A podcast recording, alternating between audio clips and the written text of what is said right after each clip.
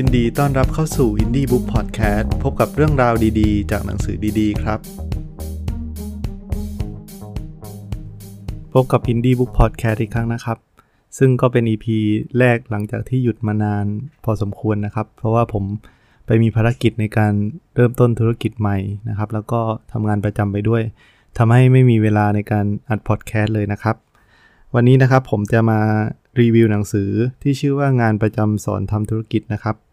โดยปกติแล้วผมเป็นคนชอบอ่านหนังสือเป็นประจำนะครับ ค่าใช้จ่ายต่างๆ ที่เป็นค่าใช้จ่ายฟุ่มเฟือยอย่างหนึ่งก็คือการซื้อหนังสือมาดองไว้ ซึ่งบางครั้งก็ซื้อมากเกินไปจนรู้สึกว่าจะอ่านไม่หมด แล้วก็มีคิวที่รอที่จะอ่านอีกหลายเล่มนะครับ เพจสมองไหลนะครับ ก็เป็นเพจหนึ่งที่เป็นเพจสรุปหนังสือนะครับที่ผมสามารถติดตามอ่านได้ในบล็อกดิแล้วก็ Facebook นะครับ พื่อเป็นไอเดียนะครับ แล้วก็รู้ว่าตัวหนังสือเนี้ยเหมาะกับเราหรือเปล่านะครับ ยิ่งในช่วงโควิดแล้วเนี่ย ก็ไม่สามารถที่จะออกไปซื้อหนังสือที่ร้านหนังสือได้สะดวกนะครับ ข้อเสียของการซื้อหนังสือออนไลน์ก็คือว่า เราไม่สามารถที่จะพลิกอ่านภายในหนังสือได้นะครับ เพราะฉะนั้นการตัดสินใจที่จะซื้อ ก็อาจจะต้องอาศัยเข้ามาอ่านในเพจที่มีการรีวิวหนังสือ อย่างเช่นเพจสมองไหลนะครับ ซึ่งเป็นตัวช่วยที่ดีมากๆสำหรับผม หลังจากที่รัฐบาลได้เริ่มผ่อนคลายมาตรการต่างๆนะครับทำให้ผมได้มีโอกาสเข้าไปเลือกซื้อหนังสือในร้านหนังสืออีกครั้ง แต่ว่าบังเอิญว่าหนังสือที่ผมตั้งใจจะซื้อเนี่ยดันหมดพอดี ก็ดันไปเห็นหนังสือที่ชื่อว่างานประจำสอนทำธุรกิจนะครับ เป็นหนังสือที่ค่อนข้างตรงกับชีวิตของผมเลยทีเดียว ซึ่งตัวผมเองก็เริ่มทำงานประจำมา 10 กว่าปีแล้วนะครับ แล้วก็มีความใฝ่ฝัน ที่จะทำธุรกิจ โดยการใช้ความรู้จากงานประจำแล้วก็ความเป็นผู้ประกอบการในตัวเอง ค่อยๆ สร้างธุรกิจขึ้นมาเหมือนกันนะครับ งานประจำสอนทำธุรกิจนะครับ เขียนโดยคุณนาฟิดอิสลาม ผู้ก่อตั้งเพจสมองไหลนะครับ คุณนาฟิดได้เล่าเรื่องราวการสร้างธุรกิจตั้งแต่เรียน จนเจ๊งไม่เป็นท่าถึง 2 ครั้งนะครับ สาเหตุที่เกิดขึ้นเนื่องจากขาดความรู้เรื่องการบริหารเงิน และก็บริหารธุรกิจ หลังจากนั้นเนี่ย เขาก็ตัดสินใจเข้ามาทำงานประจำในกรุงเทพนะครับ กับบริษัทสตาร์ทอัพเล็ก ๆ เพื่อเรียนรู้การทำธุรกิจให้ประสบความสำเร็จ ในระหว่างการทำงานประจำนะครับ ก็คิดหาธุรกิจสร้างรายได้เสริมนะครับ แล้วก็ใช้ความรู้ประสบการณ์ที่ได้มาจากงานประจำเนี่ยเป็นการเป็นตัวช่วยในการทำธุรกิจนะครับ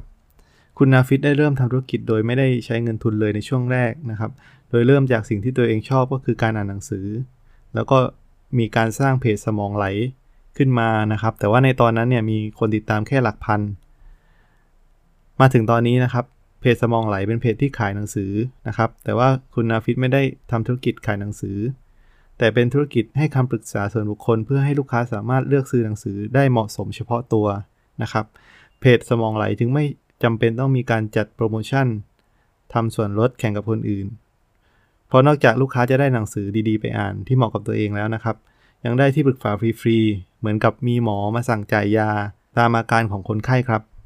จากคอนเทนต์ที่ดีประกอบกับการให้คำปรึกษาที่ดีทำให้เพจสมองไหลเติบโตอย่างรวดเร็วนะครับ แล้วก็ส่งผลให้รายได้แซงงานประจำไปหลายเท่านะครับ คุณนาฟิตก็เลยตัดสินใจลาออกจากงานมาทำธุรกิจเต็มตัว ระหว่างการเดินทางก็มีโอกาสมากมายเข้ามาในชีวิต ไม่ว่าจะเป็นโอกาสในการเป็นวิทยากรนะครับ หรือว่าการเขียนหนังสือเล่มนี้ ซึ่งเป็นผลมาจากการตัดสินใจเริ่มลงมือทำธุรกิจจากจุดเล็ก ๆ ในตอนนั้นนะครับ การเริ่มธุรกิจของคุณนาฟิตเนี่ยเริ่มจากการใช้การตลาดนำการเงินนะครับ คือขายขายของก่อนนะครับ ให้ยอดขายเข้ามาก่อน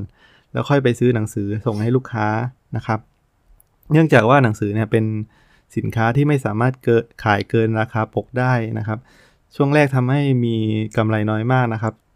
ซึ่งเป็นกำไรจากส่วนลดของบัตรสมาชิกนะครับ ประมาณสัก 5%ซึ่งในส่วนตัวผมก็คิดว่าอาจจะไม่ได้คุ้มกับค่าน้ำมันลดนะครับ แต่คุณนาฟิตก็ไม่ได้มองถึงเงินอันน้อยนิดในตอนนั้น ค่อยๆ สร้างสร้างแบรนด์นะครับ แล้วก็หาแนวทางการเพิ่มกำไร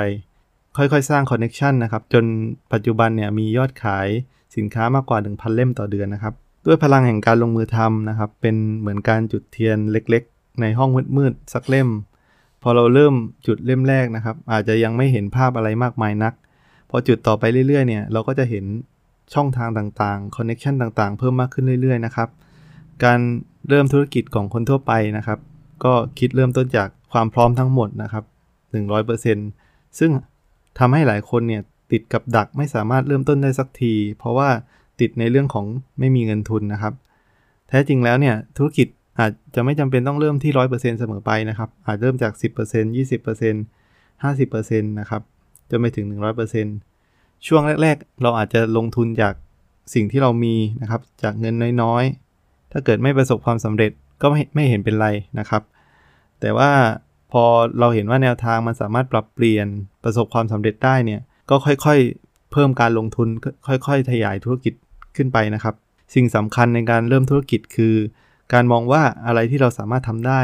ทรัพยากรอะไรที่เรามี เช่นเรามีโน้ตบุ๊กนะครับ มีห้องมีอะไรต่างๆเนี่ยสามารถเริ่มธุรกิจได้เลยนะครับ สิ่งสำคัญที่สุดในการเริ่มธุรกิจก็คือความรู้นะครับ ไม่ใช่เงินทุน